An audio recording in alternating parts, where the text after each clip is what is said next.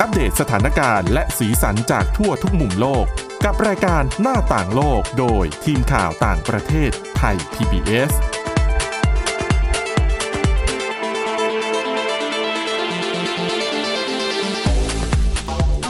สวัสดีค่ะคุณผู้ฟังคะต้อนรับเข้าสู่รายการหน้าต่างโลกกันอีกครั้งค่ะ ก็วันนี้ต้นสัปดาห์นะคะ มีเรื่องราวที่น่าสนใจเช่นเดียวกันแน่นอนหนีไม่พ้นยูเครน นะคะสถานการณ์ยังคงรุนแรงต่อเนื่องนะคะใช่เดี๋ยววันนี้พบกับคุณชรันทรโยธาสมุทรและดิฉันสวรักษ์จากวิวัฒนาคุณค่ะค่ะก็เดี๋ยวคุณชรันทรเนี่ยจะมาพูดในแง่มุมของบทบาทของตุรกีใช่ไหมค่ะไปเกี่ยวอะไรด้วยนะคะ แล้วก็หลังจากนั้นจะมาว่าด้วยเรื่องทหารรับจ้าง อันนี้ก็เป็นประเด็นที่เคยเป็นข่าวไปก่อนหน้านี้แล้วหลายท่านสนใจ ถึงขั้นมีคนโทรมาสมัครกับไทย PBS ด้วยนะค่ะ เดี๋ยววันนี้เราเราจะจะเอาต้องแจ้งว่าไทย PBS ไม่ได้เราเกี่ยวไม่ได้ข้องเกี่ยวค่ะข้องเราแค่แบบนำเสนอความเคลื่อนไหวก็เดี๋ยว วันนี้จะมาเล่าให้ฟังว่ามันเป็นธุรกิจเลยนะไอทหารรับจ้างอะแต่ว่าค่ะเดี๋ยวจะเป็นยังไงอะไปฟังในมุมของบทบาทตุรกีต่อสงคราม รัสเซียยูเครนกันก่อน ก็นะคะเมื่อสัปดาห์ที่แล้วนะคะ 10 มีนาคมก็มีการพูดคุยที่ตอนแรกก็คาดหวังว่าน่าจะเป็น อุ้ยคุยกันช่องสามสี่ทางรอบเนาะก็หวังว่าเออดี ได้นั่งคุยกันค่ะแล้ว แต่ปรากฏว่า เพราะว่านี่เป็นเป็นวงคุยแรกที่อืมเป็นระดับรัฐมนตรีต่างประเทศอ่าของใช่สองประเทศมาเจอกันนะคะ โดยค่ะตุรกีเนี่ยรับเป็น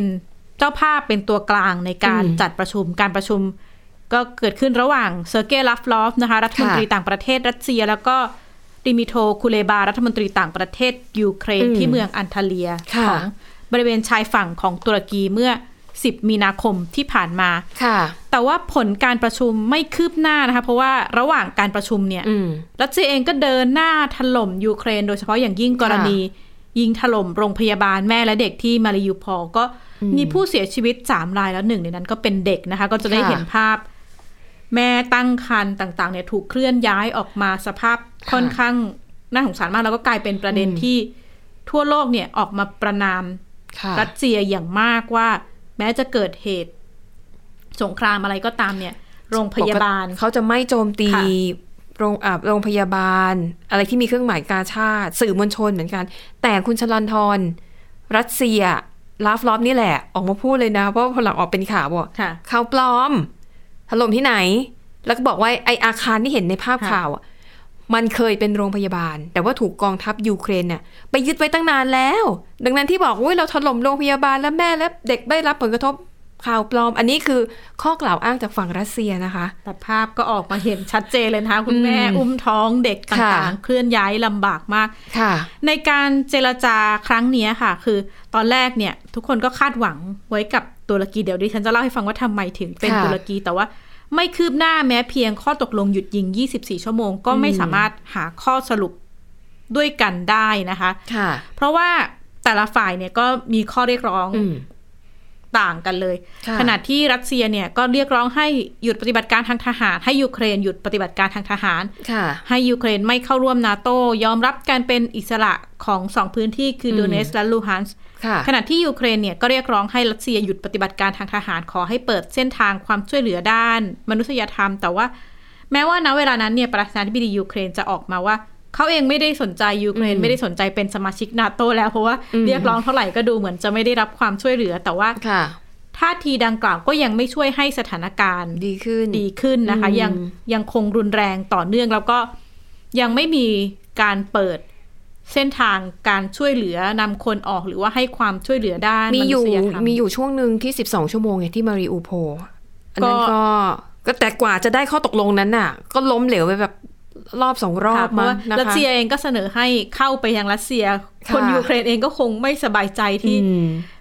เปิดการช่วยเหลือด้านมนุษยธรรมแล้วเข้ามันไปก็ทางแปลกรัไหมสเซีล่ะยนะคะ คนที่มาโจมตีเราอะเปิดทางให้อพยพมาหาฉันสิแต่ค่ะฉันอะเป็นคนที่โจมตีเธออยู่นะอะก็อาจจะดูแบบย้อนแย้ง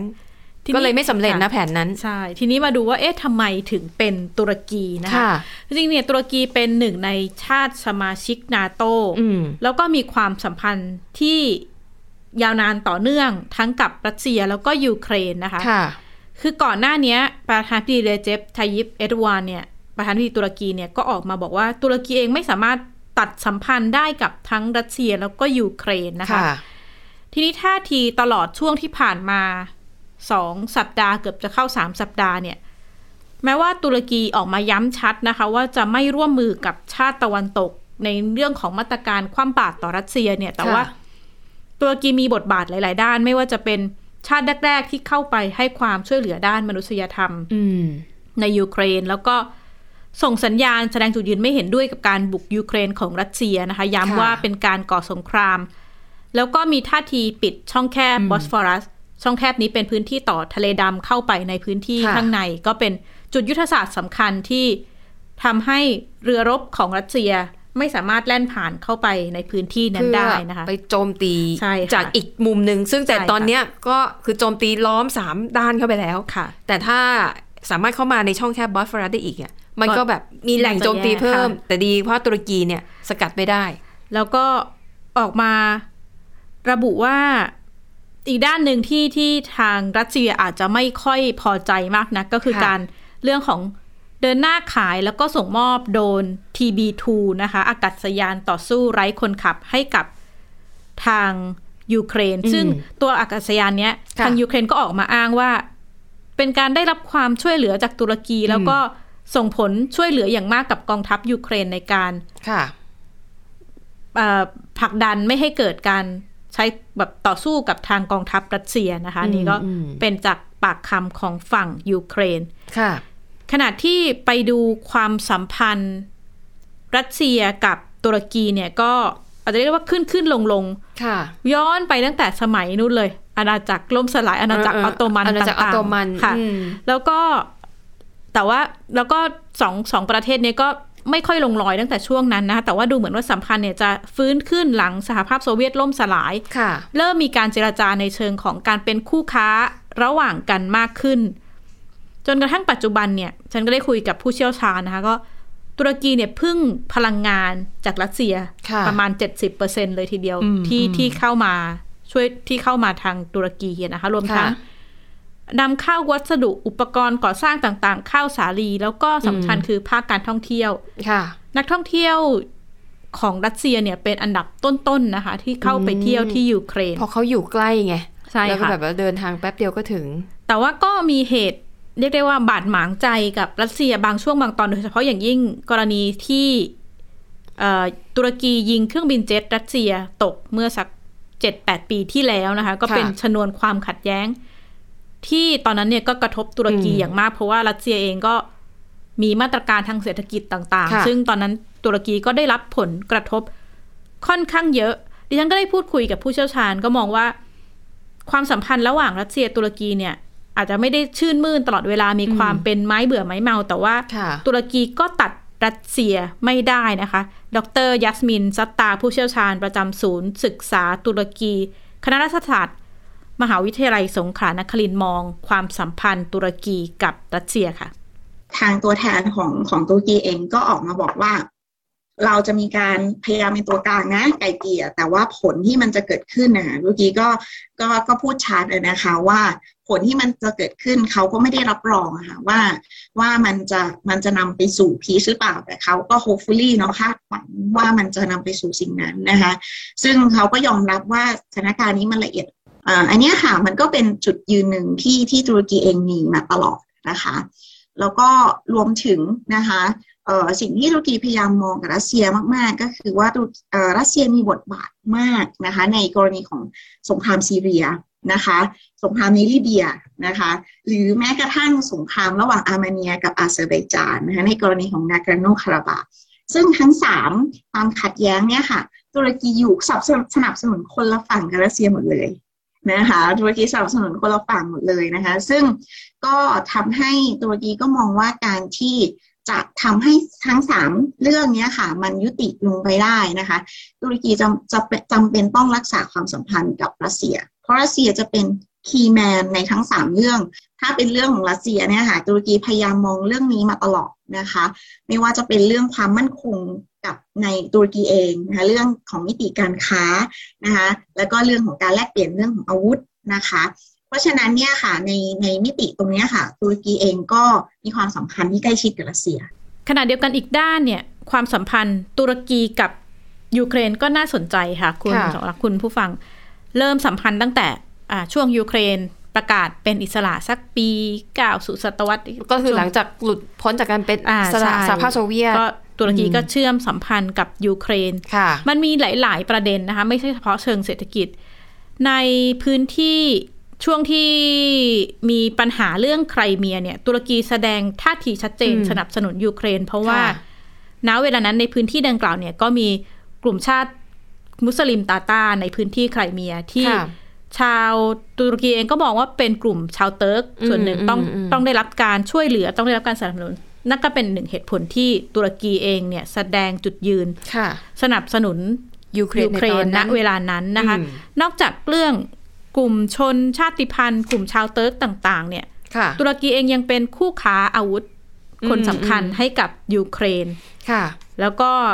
มีความสัมพันธ์อันดีกับยูเครนนะคะ นี่ก็เป็นอีกหนึ่งท่าทีที่ทำให้ความสัมพันธ์ระหว่างรัสเซียตุรกียูเครน ค่ะค่อนข้างซับซ้อนซับซับซ้อนแล้วก็เออฮะตุรกีจะได้รับผลกระทบ อันดับต้นๆแรก ๆ เลยถ้าอืมเกิดความ ปัญหาที่มากขึ้นจนไม่สามารถเจรจาได้ ไม่ว่าจะเป็นการพึ่งพิงด้านค่ะอาวุธต่างๆ จากรัสเซียหรือว่าด้านท่องเที่ยวด้านธุรกิจอืมต่าง ๆ เนี่ยนะคะ อีกด้านถ้ายูเครนไม่สงบในเร็ววันอ่าก็ปฏิเสธไม่ได้ว่าตุรกีเองก็น่าจะได้รับผลกระทบค่อนข้างเยอะนี่จึงเป็นท่าทีการตัดสินใจของตุรกีที่เกิดขึ้นท่ามกลางสถานการณ์ นี้ว่าจำเป็นต้อง รักษาสมดุลระหว่างสองชาติอืมในภูมิภาคได้ ทีนี้นอกจากตุรกีเนี่ยอีกชาติในอาเซียนที่น่าจะมีบทบาทสำคัญค่ะก็คือจีนนะคะค่ะ เพราะว่าสัปดาห์ที่แล้วมีการประชุมประจำปีสภาประชาชนแห่งชาติจีนค่ะ แม้ว่าเรื่องนี้จะไม่ได้พูดตรงๆในอืมเวทีที่ประชุม แต่ว่ามีการจัดเวทีไซต์มีติ้งแยกค่ะที่รัฐมนตรีต่างประเทศของจีนเนี่ยออกมาอืมแถลงตอบผู้สื่อข่าว ถึงประเด็นนี้เป็นค่ะหลักๆนะคะ แล้วก็ออกมาประกาศชัดว่า จีนเองพร้อมที่จะเป็นตัวกลางในการเจรจา แต่ก็ไว้ค่ะท่าทีในการแบบว่าค่ะวิพากษ์วิจารณ์สหรัฐอเมริกาค่อนข้างมากในอืมเวทีนั้นนะคะค่ะ เอ๊ะดูเหมือนมีคนอยากจะเป็นตัวกลางหลายคนเหมือนกันแต่ว่าตุรกีเหมาะกว่า เพราะว่าด้วยลักษณะทางภูมิศาสตร์ คือเขาอยู่ใกล้กว่าไงค่ะถ้าจะให้แบบทั้งสองฝ่ายมาเจอกันตรงประเทศตรงกลาง ตุรกีนี่แหละไปง่ายที่สุด แต่แต่ดิฉันก็ ได้ถามผู้เชี่ยวชาญถึงค่ะเรียกได้ว่า ศักยภาพอำนาจของความเป็นตัวกลางความเป็นพี่ใหญ่อะไรอย่างอ่านี้ก็บอกว่าตุรกีอาจจะสู้จีนไม่ได้อ๋อณเวลานี้แต่ว่าจีนอาจจะไม่ใช่ตัวเลือกที่ทางตะวันตกแฮปรู้สึกสบายใจใช่ในการเข้ามาเจรจาแต่ถามว่าค่ะรัสเซียอาจจะสบายใจกับก็แน่แหละคุยกับจีนมากกว่าก็จีนสนับสนุนรัสเซียอ๋อไม่อาจจะไม่ใช่สนับสนุนค่ะแต่ก็ ไม่ได้ไปไปไปรุมประนามไม่ได้จีรุนมประนามชัดเอ้ยเจนจีนไม่ได้ไปรุมประนามรัสเซียเหมือนกับนานาชาติ แต่แต่ทั้งหมดทั้งมวลค่ะไม่ว่าแต่ละชาติจะมีแบ็กกราวอะไรในค่ะการเปิดเจรจาอืมเอ่อแลกเปลี่ยนต่างๆเนี่ยค่ะก็คงไม่ได้มีชาติไหนอย่างให้เห็นอืม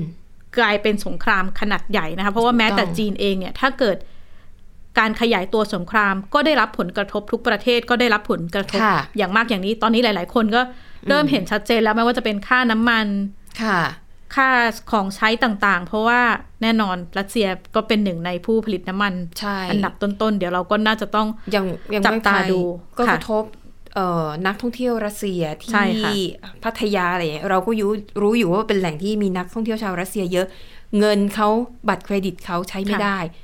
ผู้ประกอบการไทยนี่แหละ ก็กได้ระทรับบผลกระทบแน่นอนค่ะนะคะอะเราก็หวังให้โลกสงบสุขโดยเร็วค่ะ นี่มีอีกประเด็นหนึ่งอันนี้เป็นประเด็นแบบมันก็เกี่ยวข้องกับยูเครนค่ะแหละ แต่ว่ามันค่อนข้างจะฮือฮามากนะคะ คุณผู้ฟังน่าจะจำได้ถ้าตามข่าวสารมาโดยตลอดก็คือเอ่อโวโลดีมีร์ เซเลนสกี้ประธานาธิบดีของยูเครนเนี่ยประกาศออกผ่านทีวีเลยนะ ว่าขอให้ประชากรโลกที่อยากจะร่วมกันสร้างสันติภาพ มาช่วยยูเครนต่อสู้เพื่อสันติ แล้วก็คือตอนนั้นน่ะผู้นำยูเครนประกาศว่า มาเลยใครสนใจเนี่ยไปติดต่อสถานทูตของเราในประเทศที่คุณอยู่ได้เลย แล้วก็ขอให้บินมา แล้วก็เข้าใจว่าเหมือนจะมีการเสนอเงินตอบแทนให้อะไรอย่างเงี้ยนะคะ คนก็สนใจมากในประเทศไทยก็เช่นเดียวกัน แต่ว่า คือจริง ๆ ตอนนี้เราก็ไม่แน่ชัดนะ แต่ที่ทราบแน่ๆคือถ้าจะไปคุณก็ต้องออกเดินทางไปเองเสียค่าใช้จ่ายเอง ส่วนค่าตอบแทนก็ไม่มีใครสามารถรับประกันได้ค่ะแล้วคุณไปถึงจะไปทำงานจะไปสู้รบจะไปอยู่ตรงไหน ก็ไม่รู้นะนะคะ ก็เลยค่ะดูค่อนข้าง มันแบบดูดูไม่ค่อยมีอะไรแบบที่มันเป็นจริงจังอะนะคะ แต่ที่จริงจังเนี่ยก็คือทหารรับจ้างค่ะ แล้วจะบอกว่าฐานรับจ้างเนี่ย พูดได้เลยว่ามันเป็นธุรกิจสีเทาแล้วมีมานานแล้ว นะคะ แต่ว่ามันจะเป็นคนกลุ่มไหน งานที่เขาได้รับจ้างให้ไปทำมีงานอะไรบ้างนะคะ ก็ทางไทย PBS เนี่ยเราได้ทำรายงานเรื่องนี้ดิฉันก็เลยค่ะไปหยิบข้อมูลของเขาส่วนหนึ่งมาเล่าให้ฟังกันนะคะ ก็คือเขามีเว็บไซต์เลยนะ คุณชลันทรดิฉันก็เพิ่งรู้เนี่ยแหละค่ะว่าโอ้โหเปิดรับกันจงแจ้งอย่างนี้เลย ชื่อเว็บไซต์นะคะ Silent Professional อืมนะคะเป็นเว็บไซต์จัดหางานสำหรับทหารรับจ้างค่ะทั่วโลก โดยเฉพาะนะคะ แต่แน่นอนไม่ใช่ว่าจะเป็นใครไปสมัครเอ้ยอย่างเราเกับอืมฉันฉันมั่นใจว่าฉันแข็งแรง ฉันฝึกใช้ปืนได้ไม่ได้นะคะไม่เงื่น่าอนจะไขได้การสมัครวิ่งงาวิ่นงไม่น่าจะทันนะคะเดินยังไม่ไหวเลยอะเงื่อนไขการสมัครงานสำหรับทหารรับจ้างนะคะหนึ่งคุณต้องมีประสบการณ์การสู้รบ5ปีขึ้นไปค่ะยากแล้วนะ นั่นแสดงว่าคุณต้องเป็นอย่างน้อยเป็นอะไรเป็นทหารเป็นทหารหรือเป็นตำรวจค่ะหรือเป็นหน่วยปฏิบัติการพิเศษ นี่ว่ายากแล้วนะ เงื่อนไขยังยากขึ้นไปอีก เขาบอกว่าคุณต้องเคยรบในต่างแดนอย่างน้อยหนึ่งปีค่ะยากมาก อันต่อไปยากอีก เพราะว่าคุณต้องมีทักษะในการใช้อาวุธของอดีตสหภาพโซเวียตและนาโต้ด้วยอืแสดงว่าเนี่ยยิ่งกลุ่มคนที่จะมีคุณสมบัติตรงตามค่ะนี้ก็ยิ่งแคบลงไปอีกนะคะ แล้วเขาบอกว่าอะในกรณีของยูเครนเนี่ยค่ะ โฆษณาที่เขารับสมัครอยู่ตอนนี้นะ ก็คือหนึ่งให้ไปทำหน้าที่คุ้มกันภัยอืม ช่วยอพยพคนออกจากยูเครนอืมแล้วถ้าคุณมีถิ่นฐานอยู่ในยุโรปก็จะดีมากค่ะยิ่งถ้าอยู่ไม่ไกลจากยูเครนเนี่ยดีที่สุด และถ้าให้ perfectคุณต้องพูดภาษาในประเทศแถบนั้นได้อืมนะคะ ดังนั้นคนไทยยากแหละค่ะนะคะลำบากและเรื่องภาษานี่ภาษาอังกฤษจะแบบให้เก่งก็ยาก แต่ถ้าเป็นภาษาแถบนั้นต้องเป็นอะไรอะภาษารัสเซียค่ะแล้วภาษาอะไร ภาษายูเครนอะไรอย่างเงี้ยนะคะอะแล้วค่าตอบแทนไปดูกันบ้าง ค่าตอบแทนดีเลยแหละ คนถึงสนใจเยอะ ค่าตอบแทนนะคะ วันละ1,000ถึง2,000ดอลลาร์สหรัฐอืมคูณเป็นเงินบาทก็คือ33,000ค่ะบาทถึง66,000บาทต่อวันอืมนี่มันเยอะกว่าเงินเดือนที่ฉันอีกนะทำงานวันเดียวนะคะ และถามว่า เอ่อเงินที่มันแตกต่างกันเนี่ยเรนระหว่างสามหมื่นถึงหกหมื่นเนี่ยมันขึ้นอยู่กับความยากง่าย ความซับซ้อนของภารกิจที่ได้รับนะคะอะเช่น ถ้าคุณได้รับมอบหมายว่าคุณต้องไปช่วยคนกลุ่มนี้ออกจากพื้นที่เสี่ยงกำลังมีค่ะการยิงถล่มกันอยู่เนี่ยนะ ก็แพงขึ้นไปอีก และยิ่งถ้ากลุ่มคนที่ว่ามีเด็ก มีคนแก่ หรือมีคนที่เคลื่อนไหวไม่สะดวกค่ะก็ยิ่งแพงขึ้นไปอีก นะคะอะอันนี้เป็นข้อมูลคร่าวๆนะคะสำหรับธุรกิจทหารรับจ้างนะคะซึ่งเขามีเว็บไซต์อยู่เอาบอกให้อีกที silent professional นะคะค่ะเผื่อคุณผู้ฟังท่านไหนฟังเราอยู่ อาจจะคุณสมบัติตรงตามทั้งหมดที่ว่ามาอะก็ลองเข้าไปส่องดูได้นะคะ แต่เขาบอกว่าไม่ได้มีแค่ยูเครนนะ ที่จัดหาทหารรับจ้าง พื้นที่สงครามอื่นๆ ก็น่าจะรัสต้องเซียการค่ะรัสเซียที่เป็นคนไปบุกเขาอะ่ะ ก็หาเหมือนกัน รัสเซียอ่าข่าวบอกว่าปูตินนะคะผู้นำรัสเซียเนี่ยจัดหานักรบซีเรียและชาติอื่นๆ เพื่อเข้าไปรบในยูเครนค่ะดิฉันก็สงสัยทำไมต้องเข้าไปอีกในเมื่อคุณก็มีกองทหารหรือว่า เพราะว่าเสียหายค่อนข้างเยอะนะคะ ทหารหรือว่ากองกำลังอืมรัสเซียเนี่ย แต่ก็เราก็อาจจะไม่สามารถเชื่อตัวเลขของทางยูเครนได้อ่าชัดเจนใช่แต่ว่าปฏิเสธไม่ได้ว่าตัวเลขของ ทหารรัสเซียที่เสียชีวิตจากค่ะการเข้าไปปฏิบัติการครั้งนี้ก็ค่อนข้างมากอืนะคะมนะคะก็อาจจะเป็นไปได้ว่าถ้าเป็นเอ่อทหารนักรบรับจ้างเนี่ยการเคลื่อนไหวกลยุทธ์อะไรของเขาอาจจะคล่องตัวค่ะมากกว่าที่จะเป็นทหารรัสเซียเข้าไปนะคะ ซึ่งรัสเซียเนี่ยคือเขาอ้างว่ามีนักรบทหารรับจ้างจำนวนหนึ่งอยู่ในรัสเซียอยู่แล้วเขามีของเขาอยู่แล้ว พร้อมที่จะเคลื่อนกำลังไปที่ยูเครนได้ทันทีนะคะ แล้วก็มันมีกระแสข่าวนะคะเอ่ออันเนี้ยผู้นำยูเครนเป็นคนพูดออกมาเองค่ะเซเลนสกี้ตอนที่รัสเซียบุกเข้ามาในยูเครนใหม่ๆเนี่ยนะคะเขาบอกว่ารัสเซียเนี่ยส่งทีมสังหารเข้ามาอืมเป้าหมายคือตัวเขาแล้วก็ครอบครัวนะคะในขณะที่สื่อบางสำนักค่ะเขาอ้างนะคะว่าในรัสเซียเนี่ยมีทหารรับจ้างที่มีอยู่แล้วเนี่ยค่ะมากกว่า 400 คน ที่ถูกส่งไปที่กรุงเคียฟนะคะ ก็เลยอย่างที่บอกมันเป็นข่าวที่เราก็ไม่สามารถยืนยันได้อะมันก็แบบค่ะมันเป็นรายงานข่าวเป็นกระแสข่าวนะคะอะนี่ก็เป็นเรื่องราวเป็นเรื่องราวความเคลื่อนไหวของทหารรับจ้าง ซึ่งจริงๆนะคุณผู้ฟังน่าจะเคยดูภาพยนตร์ของตะวันตกนะอืมก็จะมีเนื้อหาทำนองเนี้ยว่าอะค่ะตัวเอกเป็นกลุ่มทหารรับจ้าง เป็นอดีตซิลหรือเป็นอดีตนักรบที่มีความสามารถแล้วลาออกมา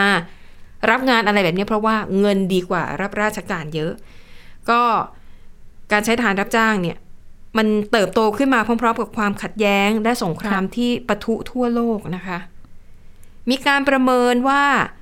ธุรกิจสีเทาอันนี้เนี่ยมีมูลค่าเพิ่มขึ้นถึง 4 5 0 0 0 0 ล้านดอลลาร์สหรัฐ ภายในเวลาไม่ถึง 10 ปี ก็ถือว่าเยอะมากนะคะ แล้วก็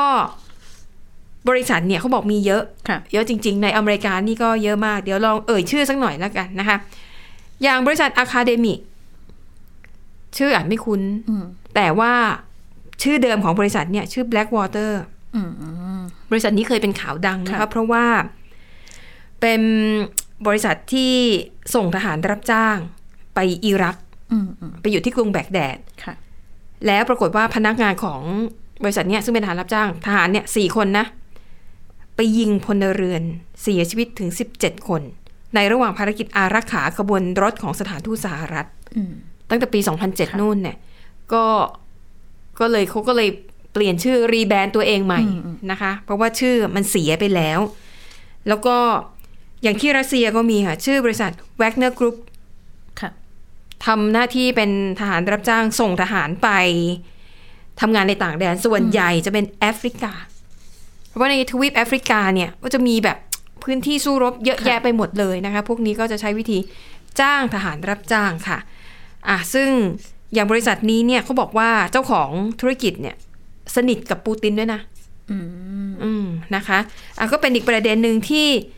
น่าสนใจนะคะ แล้วก็อะอย่างที่บอก ในประเทศไทยเนี่ยค่ะก็มีคนเคยไปสมัคร แต่เราก็ไม่รู้แล้วนะว่า สรุปแล้วจะมีคนไทยอาสาไปรบที่นั่นจริง ๆ กี่คน เพราะมันก็ลำบากอะด้วยเรื่องของภาษาอืม สภาพอากาศค่ะวัฒนธรรมนะคะอะนี่ก็เป็นประเด็นเรื่องราวสงครามที่เกิดขึ้นในยูเครน นี่สามสัปดาห์แล้วเนาะเราคงต้องจับตาดูแล้วเราก็คาดหวังว่า สถานการณ์มันจะมีทางพูดคุยหรือว่าหาทางออกอืมได้นะคะ เพราะว่าก็ภาพที่เราได้เห็นผ่านอืมสื่อต่าง ๆ ก็ค่ะทั้งสองทั้งสองทั้งสองฝากแหละต่างทั้งก็ทั้งสูญเสีย ใช่อืม นะคะเอาละค่ะคุณผู้ฟังคะและทั้งหมดนี้ค่ะก็คือเรื่องราวในรายการหน้าต่างโลกขอบคุณสำหรับการติดตามวันนี้หมดเวลาแล้วค่ะ เราสองคนและทีมงานลาไปก่อนพบกันใหม่ตอนหน้า สวัสดีค่ะ สวัสดีค่ะ Thai PBS podcast. View the world via the voice.